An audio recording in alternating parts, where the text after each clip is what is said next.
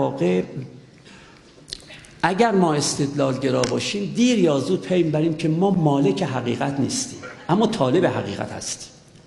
هر که استدلالگراست هرگز ادعای مالکیت حقیقت رو نمی‌تونه بکنه. اما اگرم ادعا نکنه طالب حقیقت هست. حتی اگر ادعا نکنه. طالب حقیقت هست. من اگر واقعا به معنای دقیق کلمه استدلالگرا باشم هیچ وقت نمیگم من مالک حقیقتم. چون می‌فهمم که حقایق فراوانن و راه های رسیدن به حقایق هم فراوانن. بدون اینکه البته نسبی گرایی لازم بیاد. من همیشه گفتم ما نباید پلورالیزم را به معنای نسبی انگاری بگیریم. من شخصا با نسبی انگاری مخالفم. اما با پلورالیزم معرفتی کاملا موافقم. فکر نکنید کسی به پلورالیزم قائل شد به نسبی گرایی کار منو تو رو میکشونه. خب من در واقع به ادعای مالکیت حقیقت رو نمی کنم ادعای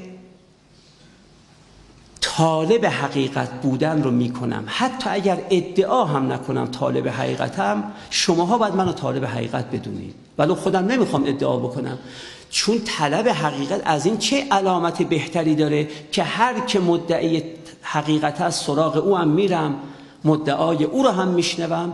دلیل او را هم میشنوم مدعا و دلیل او را هم مورد مداقه و نقد قرار میدم. چه علامتی بیشتر از این برای کسی که می‌خواد بگه من طالب حقیقتم؟ پس من اگر استدلالگرا باشم طالب حقیقتم ولو ادعا نکنم.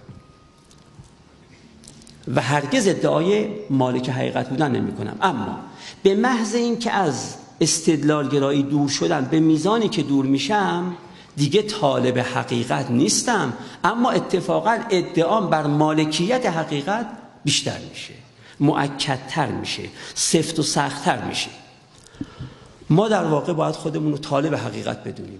یعنی بگیم ما کسی هستیم که در به در تو کوچه و بازار جهان راه افتاده ایم و میگیم ما حقیقت می‌خریم.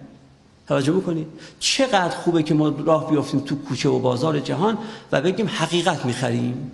هر که حقیقت داره تو هر سوراخ سنبه ای تو هر صندوق خونه ای بیاره و ما خریداریم. فقط تشخیص بدیم حقیقته میخریمش.